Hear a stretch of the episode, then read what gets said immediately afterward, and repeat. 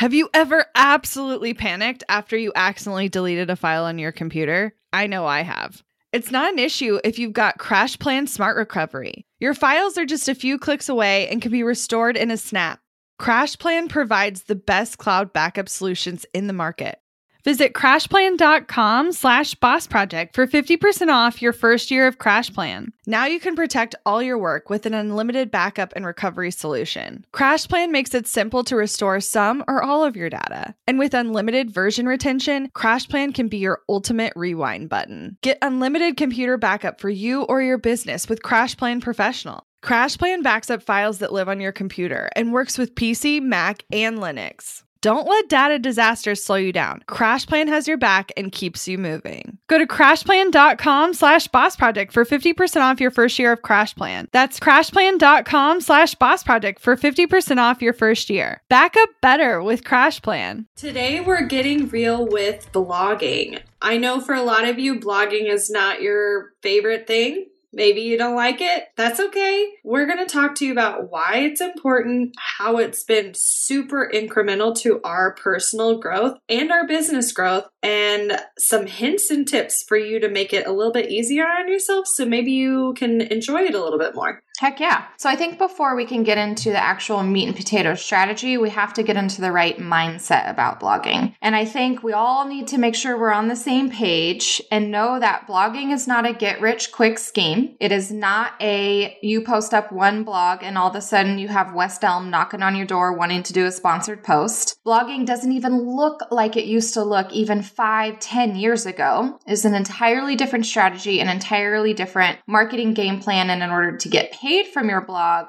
you have to have a different mindset. And that is that blogging is 100% straight up, no joke, a long term game. Yes, so much yes. I think people get caught up on wanting to see quick results. Like anything else, they think blogging is the quick way to see financial gain. And yes, there is huge return on investment with your time in blogging, but it does not happen on week one, week five, week 10. you could be a solid couple of years into it before you really start seeing the long term benefit of all the work you've put in.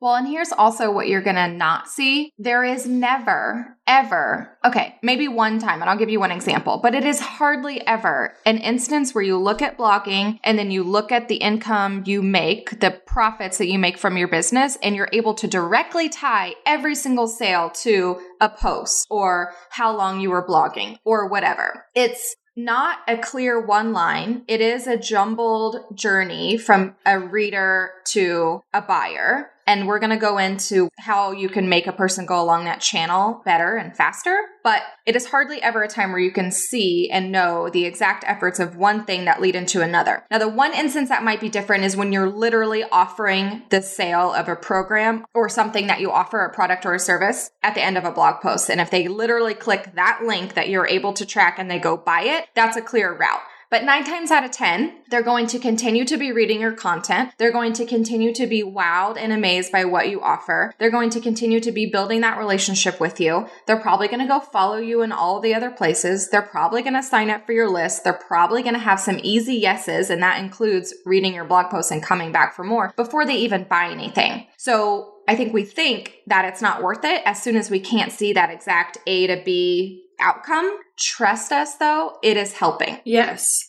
And I want to give you a little bit of a reality check. Yes, we went from zero to 272,000 blog readers, but that stuff did not just happen. It didn't just magically, boom, we didn't have something go viral and have like this ginormous success. Our first month of blogging, only 1,012 people read the blog. Mm-hmm. Mm-hmm. And, you know, things change. Like, obviously, over time, things change. Nearly a year and a half reader in November of 16, we had 22,193 readers in that month. And I mean, those people were reading the blog multiple times. So those people were reading two and three blog posts. So our page views are three, four times as much as our reader score is. But mm-hmm. that sort of momentum was not quick And it was mm-hmm. definitely an uphill battle. And we're going to talk to you about the steps we took to get there and some of our favorite ways to kind of break it down so it doesn't feel so daunting. Because I think yeah. you see these big numbers and you think, oh, well, if I just do this one thing, this will happen. And mm-hmm. blogging, probably more than any other thing we do, is a little complicated. It takes mm-hmm. a lot of small steps. They're not hard. They're not rocket science, but they're small and tedious, and you have to do them over and over and over again. So, first, now that we're in that mindset, we know that it's a long term game plan and we know that we're not going to immediately see overnight success. Let's talk about that fear of well, holy crap, what do I write about? How do I figure out what to say? How many blog posts do I need to get queued up? Who do I need to be talking to? What are my themes and topics and whatever? And I think we'll like to share with you at the beginning, we didn't know the answer to really any of those questions. No. We just did it. And in fact, at the beginning, our blog was just Abigail's blog. So she had it on the website that we now have, Think Creative Collective. And she started more as a side hustle, as like a creative outlet to pour some energy into. She knew she wanted to blog and she knew that, okay, this is a long term game plan. I want people to come to my website yada yada, but I don't exactly know how I'm going to get there. So I think, like a lot of people, it started very lifestyle. Yeah, and I think it started with a big mix. Like, I was really hoping that I could be like some of the bloggers that I had seen out there. And most of the bloggers I was familiar with at the time were like DIY craft bloggers. And I didn't necessarily know, I didn't necessarily want to be a craft blogger, but I didn't know how to differentiate myself. And I didn't necessarily know that I could do it in a businessy type of way. Not to mention, I mm-hmm. didn't have any motivation to make it businessy. Like when I started, it was purely just for me and it was mm-hmm. just mm-hmm. to start building an audience. I didn't know who I was talking to or why I was talking to them, but that's okay. Like, yes, I was starting a business and it was on the sidelines of this thing, but it wasn't my full attention. So I think what we're saying is give yourself freedom to not have all the answers from day yes. one and go ahead and just start yes. and know that as you do it, and the more that you do it, the more you will be able to refine what you actually want to talk about. And we pivoted that same blog that had a blueberry streusel recipe and a recap of a local Kansas City event and how to perfect your LinkedIn profile. All those three very different type of posts. We did not make a new blog.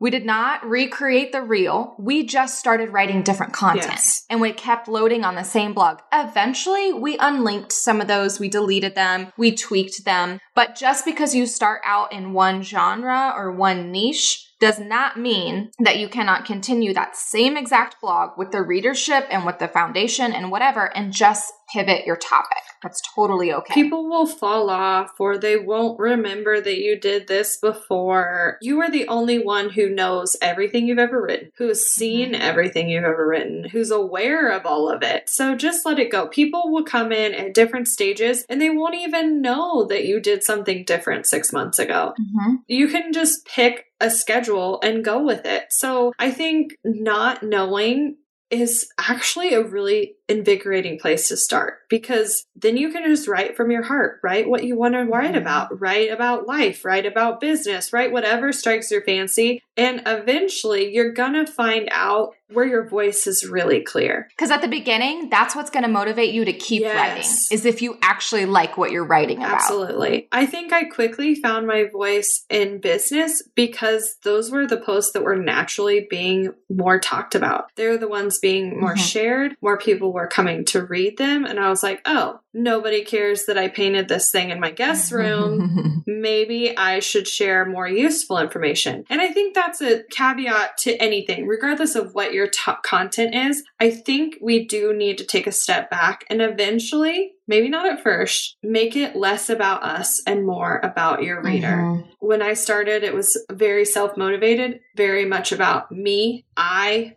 blah, blah, blah. No one cares. Nobody cares at all. Mm-mm. They want to care about themselves. And so if you can put them in your shoes, if you can talk to them as if they are the only ones that matter, they're going to be way mm-hmm. more likely to read your content, regardless of the topic. Heck yeah. So now let's talk about how often we're actually pushing this stuff out.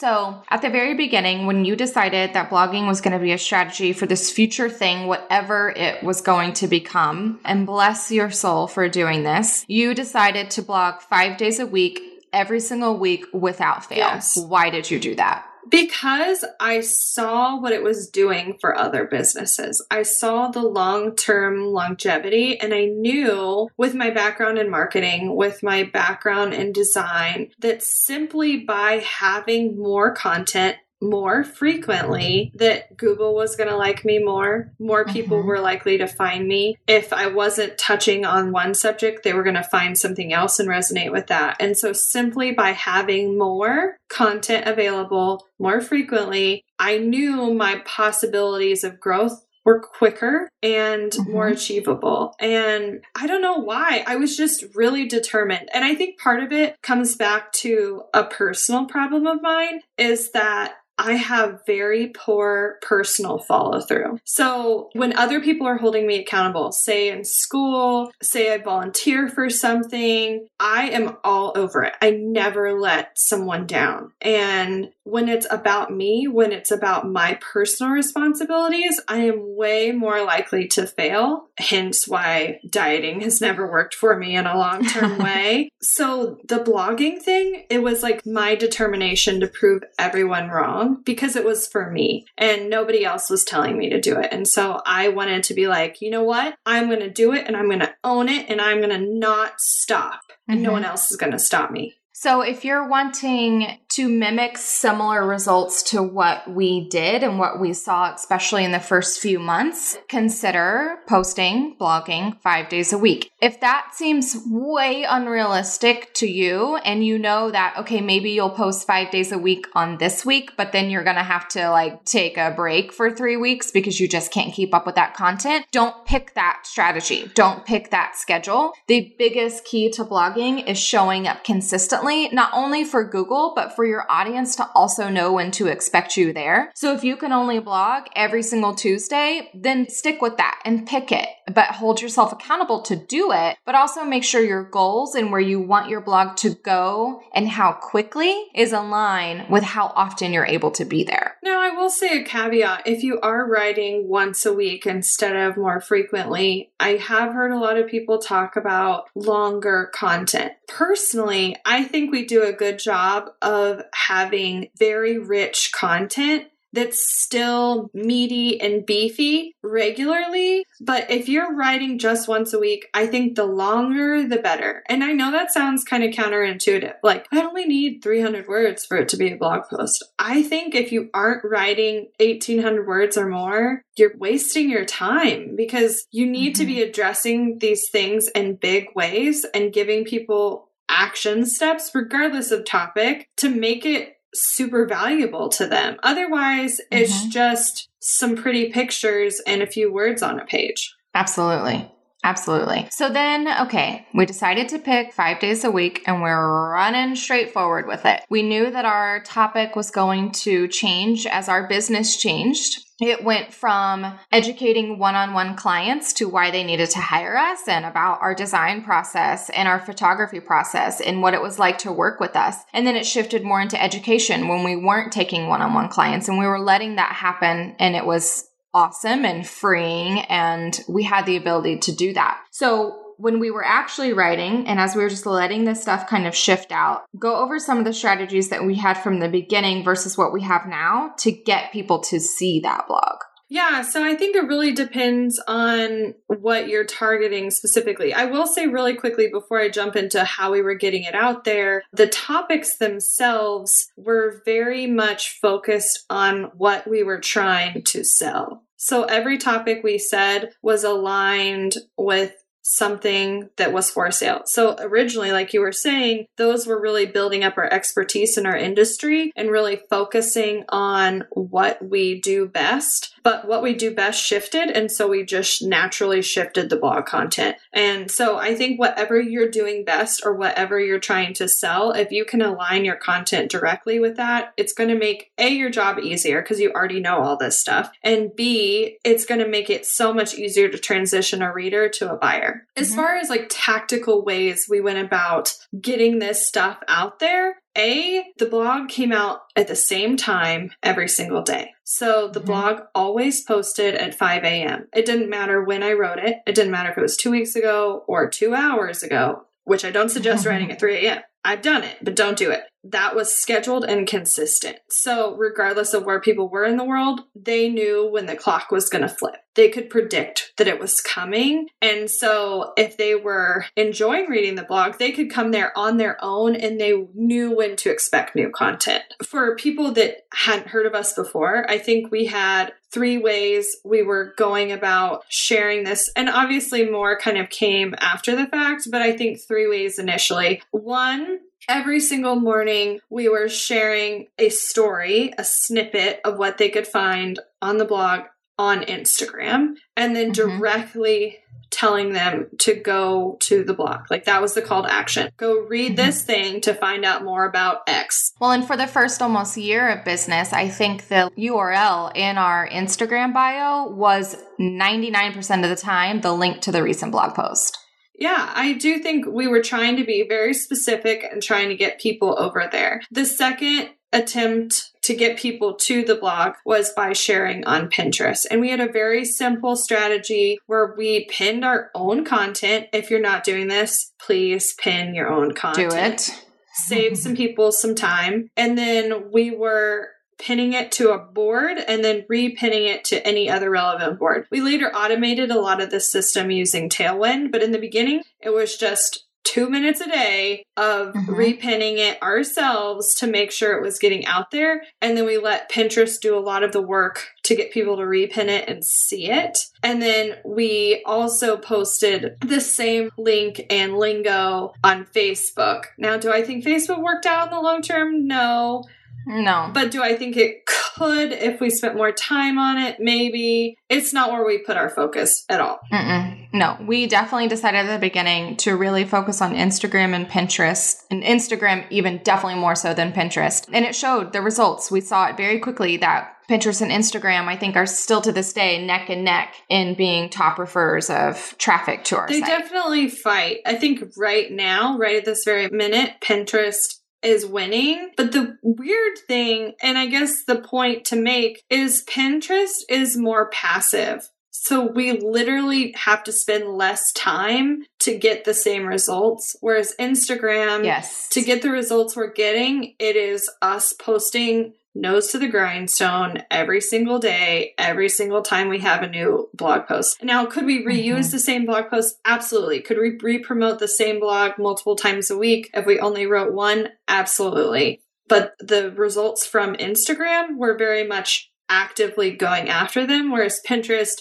you set a few things up, it just works. Mhm. I love it. So I think the point of all of this being it's never just one solution that's going to make your blog successful. It is never going to be one type of post. It is never going to be one pin, one Instagram post. The key to doing this is to keep doing it over and over and over in order for you to get that foundation built of A, the people who continuously come back because they know the value of what you're putting out there, and B, getting seen by brand new faces every single day. Well, and I think when you start out, you are more excited about small results. So, you know, that Yes. first week, it was like, oh my God, 50 people had any care in the world to read what I say. Now I'm like concerned if 1,500 people didn't go to the blog. And Right. obviously your kind of expectations shift over time but just know wherever you're at just set your own expectations don't look at other people's Mhm. numbers your industry is different than ours that's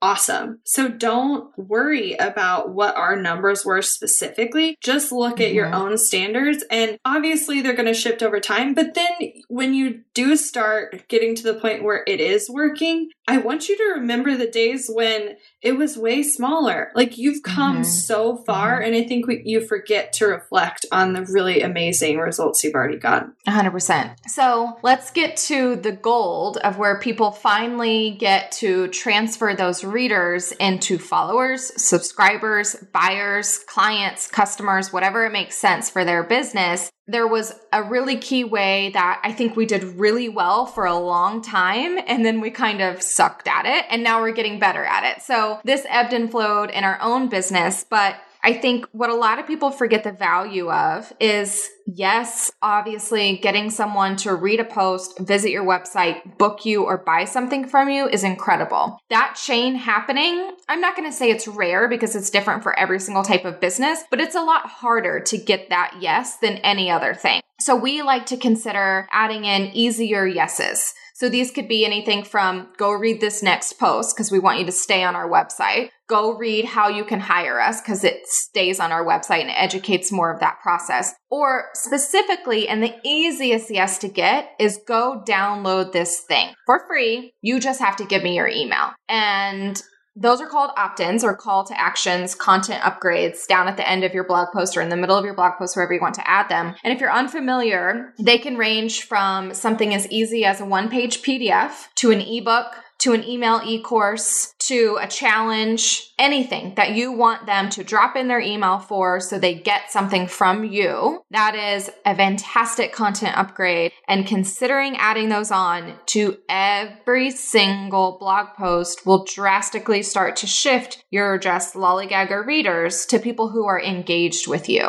Well, not only engaged, but because you've captured their email, now you can talk to them in other ways. And your email yes. list is so vitally important to being able to reach back out to them and nurture them and make them feel like they're your friend and talk to them in a way that feels super authentic, where otherwise you're just hoping they come back. Like, how many times mm-hmm. have you mm-hmm. gone and read an awesome blog post and then you like close the tab on accident or you left the room or you need to restart your computer or whatever. And then the next day you're like, hmm, I really, what was that? I don't remember. Where was I? And like, there's literally no way for you to go back unless you like try to recreate your footsteps, but generally no one's going to do this. Like, they're just mm-hmm. like, man, that's all right, cool whatever. or they don't even realize they're missing it. Like they don't even realize that they met someone new and like didn't follow up. So capturing that email address is so vitally important. And I think one of the, I wouldn't say it's a mistake, but one of the things we learned over time is in the beginning, it felt like we needed a new opt in all of the time. Oh my gosh all of the time. We ended up with like 30 opt ins. Which I will say having an opt in that is super in line with your content will make someone way more likely to download it and way more likely mm-hmm. to sign up. But when you have too many, it just makes it super hard to manage on the back end. It makes it really hard mm-hmm. to have all your links in a row. And have, I think we're probably an anomaly. And I don't think most people have this problem. I could be wrong. it just depends. But if you do start creating a lot, definitely have a way to keep them organized because mm-hmm. I think before there was literally no system to tracking where all the links were, where all the graphics were, where all the downloads were, and we were constantly searching for things. Whereas now, like, we have a lead box links doc mm-hmm. that has all of the links in them. We have all of the graphics in a certain folder in Dropbox. Like, everything is super aligned, and now there's actually a plan for the opt ins. Well, and we even pared down on yeah. our opt ins, and even if we had them all in one place, but we still had as many as we used yeah. to have, it would still be overwhelming because what happens is, and this is the reason why we started getting really sucky at it, is that you get so overwhelmed with how many opt ins you have, and so you don't know which one will be perfect for this blog post. You just don't pick any. And you put yourself into that decision paralysis just like we don't want to put our clients and customers in when we're like, I'm overwhelmed, so I'm just not going to do anything. And instead, if you have clear buckets of opt ins that reach different people, or cover a different topic or provide something different so they're not all going down the same channel, then you're able to say, okay, well, what category out of all of these would make sense to add to this yeah. post? It, well, and it also drives the content you end up writing so that you have clear yes. topics. So if you end up creating categories, maybe you have one or two opt ins for every category. And don't mm-hmm. just don't make it super complicated. It doesn't need yeah. to be complicated. But having that clear way for people to sign up is so incredibly important. 100%. So if you guys need help with figuring out how to design your opt in, how to put it up in your blog post, we'll provide some links in the show notes for some resources to help you out there. We love and use Leadpages like Abigail mentioned, and we collect everyone via ConvertKit, which is our absolute favorite. Want to learn exactly step by step how to get paid to generate leads in your business? I've kept these details to myself for far too long. I'm ready to spill everything and give you the exact steps that help me generate tens of thousands of qualified leads and millions in low ticket digital product sales. I won't just show you what I did, but teach you how you can do it too. I'm talking not just how to create low ticket digital products, but also showing you how to use them strategically to generate leads for your other existing or future offers. I'm sharing it all at bossproject.com slash jumpstart, including exactly how I made $8,033 and generated 277 leads my very first month selling digital products. Find out more at bossproject.com slash jumpstart. When it comes to hiring, don't go searching for the one. Just meet your match with Indeed. Get unparalleled access to job seekers with over 350 million unique monthly visitors globally, according to Indeed data, and an extended reach through Glassdoor.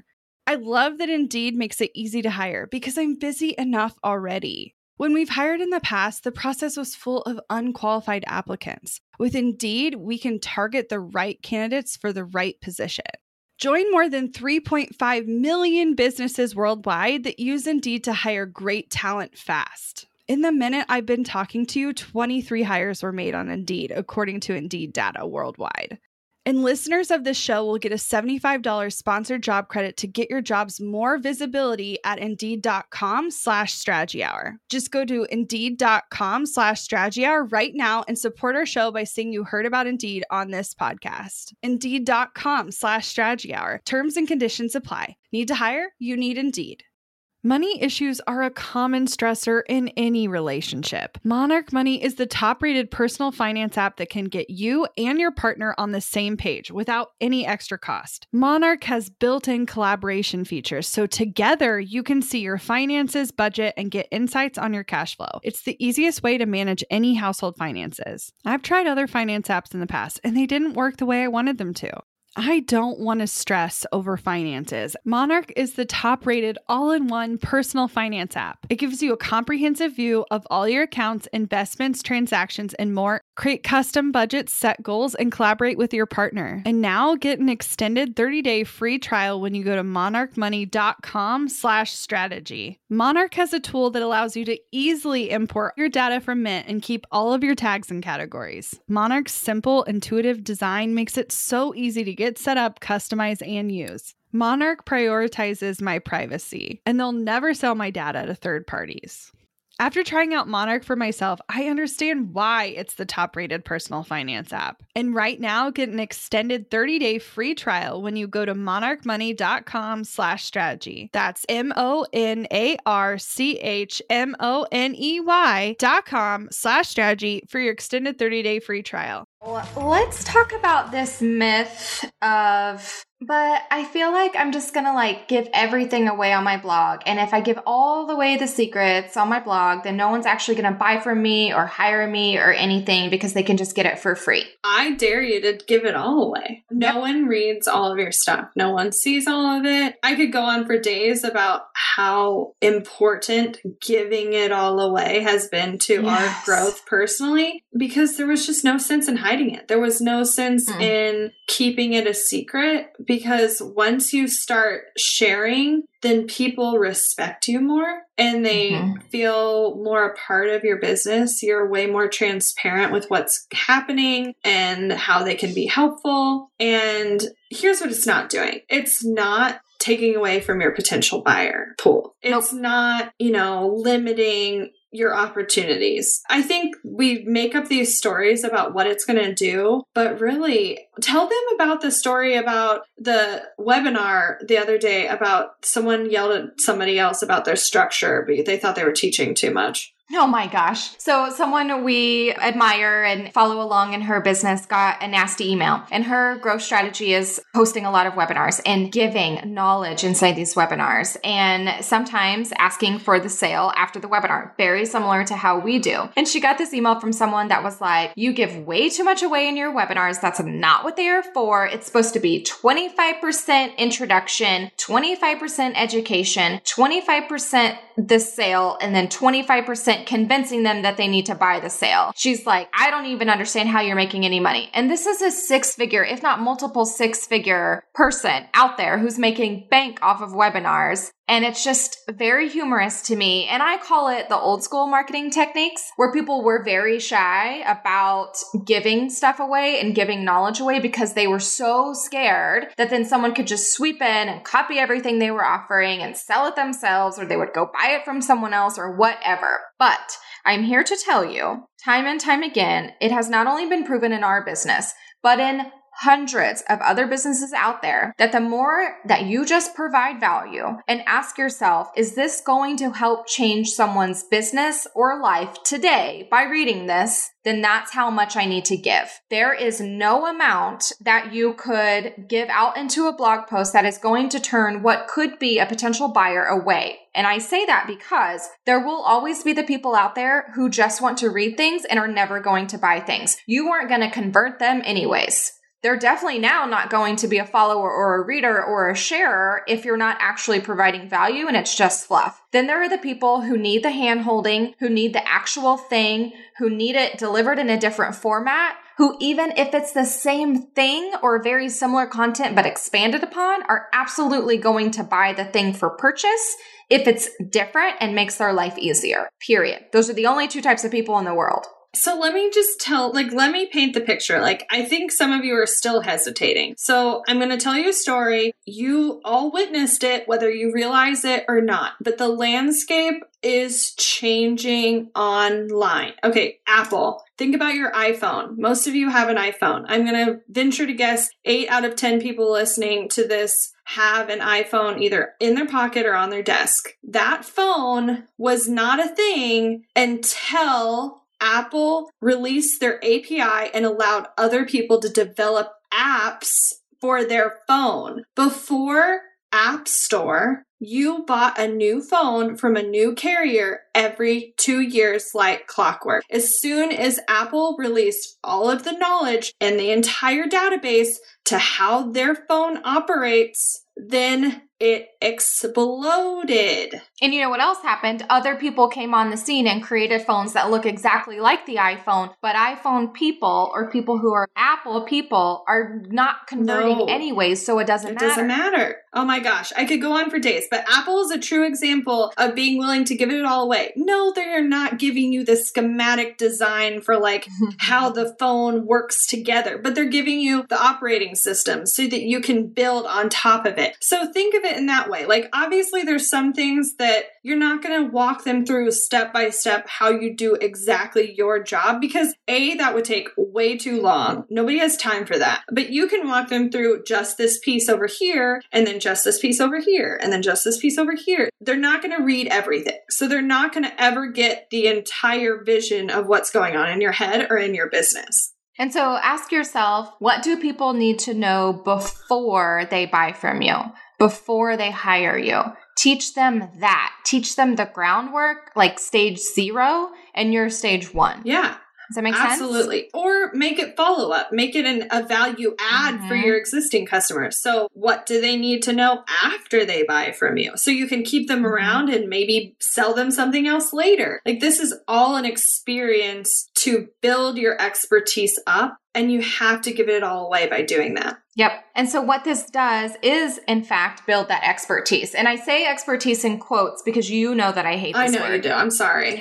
and I wish I need to come up with a different word for it. But I say it because everyone knows what the word means and they've all heard it. The reason why I hate expertise is because no one is the expert at everything. No matter how often you do it, no matter how good you are at doing it, there is always and should be someone who is smarter in something than you are, so you are never the expert in everything. You're just not, and it's fine. There are also people just calling themselves experts after they've like blogged twice. Anyways, but what it does for the people who are in your audience, for the people who are potentially buying from you, it establishes you as the go to person. You're the guru, right? No matter what it is. So I know it's really hard, especially if you're a product based business or like an in person service based business, to reframe your thinking that blogging would work for you in the same aspect. So let me give you some examples. Before I was the co founder of TCC. And before I was teaching, I was a photographer. So nights and weekends, I was shooting, I was editing constantly, I was doing sessions, all the while trying to grow my audience, right? And I wanted to establish myself as a premier photographer in my town. And I wanted to educate people on why it was important to invest in photography. So that's what I wrote about. I was writing to the people about to hire me and speaking directly to them and talking about the value of my services, why I charge what I charge, why I shot in a certain time of day that I shot, why I edited, or whatever, whatever the why was, whatever the questions I was getting asked, or whatever like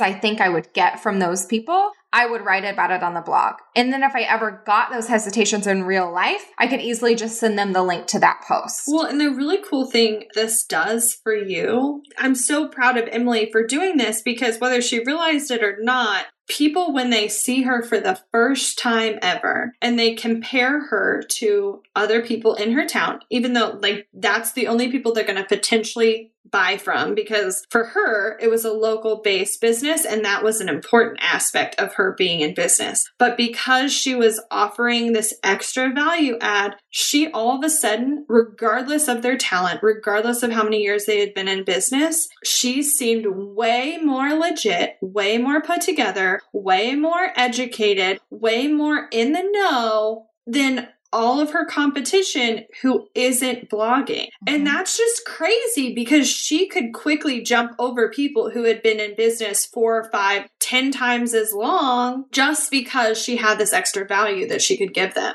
And I was. That was the result. Yay! I'm glad it was working for you, even though you quit. Even though I did quit, I You retired. retired. That's what we're going with. You retired.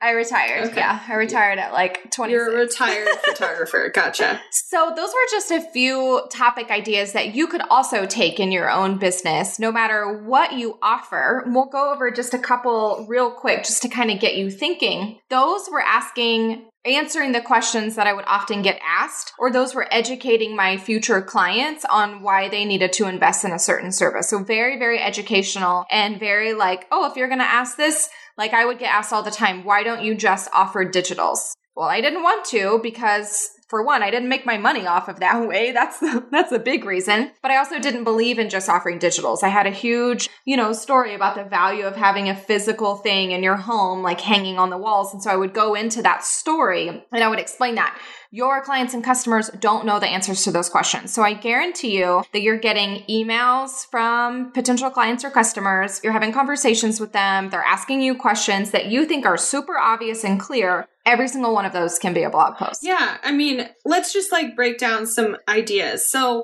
I know a calligrapher who sells physical products. In fact, I know dozens of them, but I'm thinking of one in particular. Rachel sells mugs. She has a awesome blog and it's a little bit of lifestyle, but like you could include all sorts of things that are just different, like how to use this for a special occasion, or she pairs her products with other products that aren't hers and like shows how you can style them together. I don't know if she's written this, but I think it would be a great blog post is how to care for these items, like especially if it's something you eat off of and it's handmade, people are like, well, do I have to hand wash it? Can I put it in the dishwasher? Can it go in the oven? Can I microwave it? But if you're not in the product based world and you have services, talk to them about your process, talk to them about how you book them, talk about your individual services, explain what's involved in each of those. I think if you can go into extreme depth and it doesn't matter what you're doing because you can really go into extreme detail about all these things. And I think they're just things we overthink because we're in our business. So you need to Absolutely. take a step back and like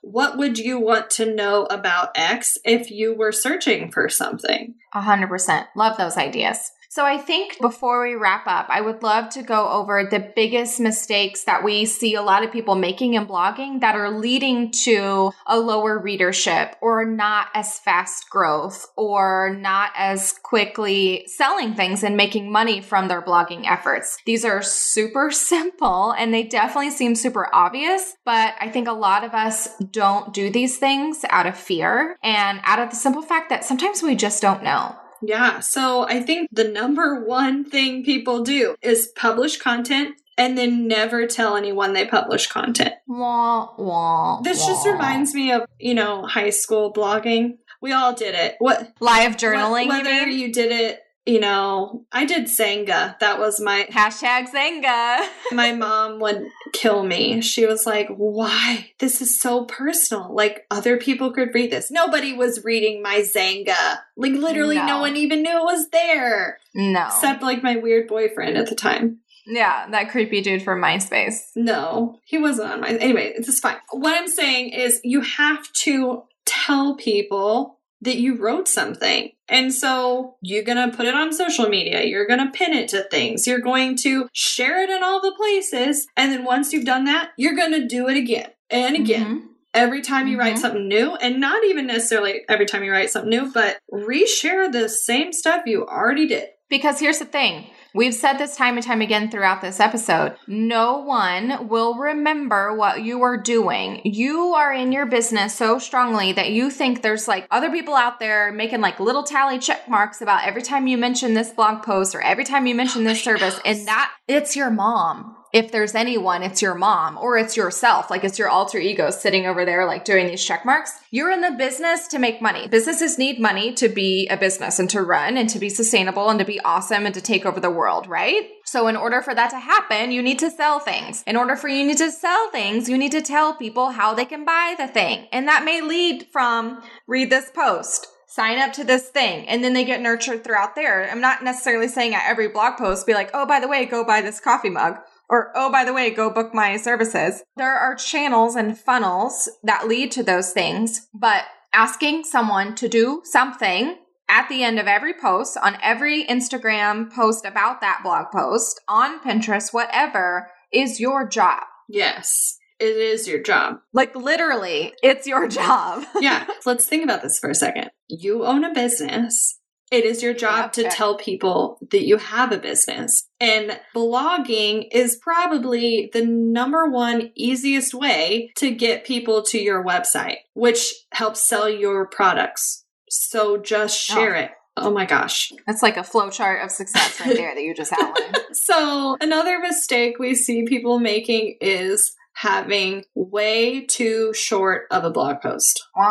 It's just sad. I just want to like pet it and like pinch its cheeks. It's just too short. It's like a little baby blog post. Little baby blog post. Here's the thing Google prefers quality over quantity, but that means like quantity is in the amount of blog posts, not the length of the blog post. For them to see quality, their robots are smart, okay? They're asking, is this person who just wrote this blog post, can I see clearly in my robot mind that it is going to add value and answer a question that someone might ask on Google? And if that answer is yes in my robot mind, I'm going to give this blog post a gold star. If it is not, my robot mind shuts down and says, Nah, see you later. Nope. I'm pretty sure that's exactly what I'm pretty sure you're right.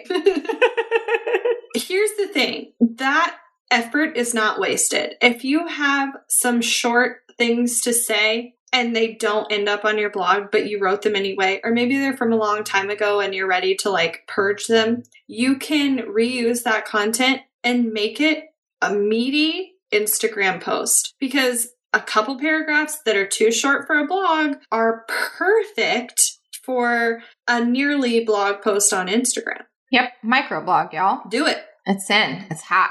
Sexy. so, deadlines. Oh, deadlines. That's what you said. Having dull deadline, headline, headline. Having a dull deadline. Headlines need to be sexy, y'all. And what I mean by sexy headline is not clickbaity and not scammy and not gross. Can you read people the text that you got? Oh my gosh. Okay, I literally got this text message today. It is ridiculous. Let me just tell you what it says. Shopping with an apostrophe in the middle. Daddy Ugg boots with like 14 million. I don't even know. There's like a hashtag between the U and the G and a dollar sign between the G and the G, and then boots, and then an arrow sign, and then the URL, and then 86% off. But between every letter of off, there's a dollar sign. And then I literally don't know. It's gibberish after that. They're reminding you that you're saving money on the 86% off. They're like 80 money, you're saving it. Six, you're still saving more money, percent. That feeling that you get from reading something like that is the exact feeling other people get when they see a clickbait headline. Yeah, don't do that. Don't do that. I'm posting up a really good meme that I saw today in the show notes about clickbait, and it's hilarious and it's funny, and you're gonna crack up about it. But if you are brand new or you don't know what a clickbait headline is, it's something like, You'll never believe what this dog did to get across this street. So don't make those same mistakes. What we want you to instead look at is are you being clear but sexy about what people are going to get from that blog post? So be obvious in what it is and what you're talking about, but put a spin on it. So one of our favorite tactics of doing that is adding a number. So we make that blog post have like a list of things. So it's like 47 ways to be a super awesome boss lady when you work from home. That's an awful headline. Don't use that one but something like that. We're also going to post up in the show notes a really cool opt in that we made, oh, years ago now that made the cut. That's really going to help you brainstorm some ideas for headlines for your own blog post, okay? It, it includes 101 ideas, y'all. So this is Whoa. well worth going to snag. So let's talk strategy to me. Heck to the yes. I'm pumped. So, for someone who wants to grow their blog readership, perhaps they want to go from zero to 272,000 blog readers like we did. What is the number one or the first step out of three that they should take today, right now, to make that happen? I think you got to start blogging. What? Shocker. I know. I think you need to start a blog if you haven't already. And if you already have a blog, you need to pick a new schedule and then start creating content on that blog right away because you're motivated, you're ready, and we're excited to see what you have to say. Heck to the yes. So, action step number two you've started your blog or you've picked a new schedule. Your second action step is to figure out what you want your opt ins to be on those blog posts that you're creating. Because remember, you can go back and edit old blog posts, and if you're pinning them, it's going to edit that same pin. So, maybe do one page PDF and maybe just do some sort of like get on my email list to hear about how awesome I am and have people drop it in there. So, figure out what your opt ins are going to be and figure out how to set those up on your blog post as content upgrades. Awesome. And number three, I'm going to encourage you to give it all away. So don't hold back. Create awesome content. If you are struggling with what to write, again, reference that 101 idea list that we are giving you away in the show notes, but don't be afraid to give it all away. You got this. We cannot wait to see your blog explode. We would love to hear about the topics that you are going to write about. Make sure you're hanging out with us inside the Facebook group. Looking to elevate your brand without the headache? Join the Co op, our creative template shop membership. With thousands of easy to customize templates, all crafted to seamlessly fit your business aesthetics, we make nurturing leads and driving sales effortless. We're talking serious impact and seriously simple creation. Become a member now at creativeshopcoop.com and transform your business today. That's creativeshopcoop.com. Hey, a few quick favors before you leave. I'd love if you'd share today's episode, send it to a friend who needs to hear it, and post on social. You can show us where you're listening from, your favorite takeaway, or why someone else should listen. Be sure to tag me at Abigail Says and at Boss Project so we can share it. Okay, second favor to get podcast updates and all the behind the scenes news from Boss Project, I'd love if you join my VIP list. Just head to bossproject.com slash sign up to make sure I have all your contact details.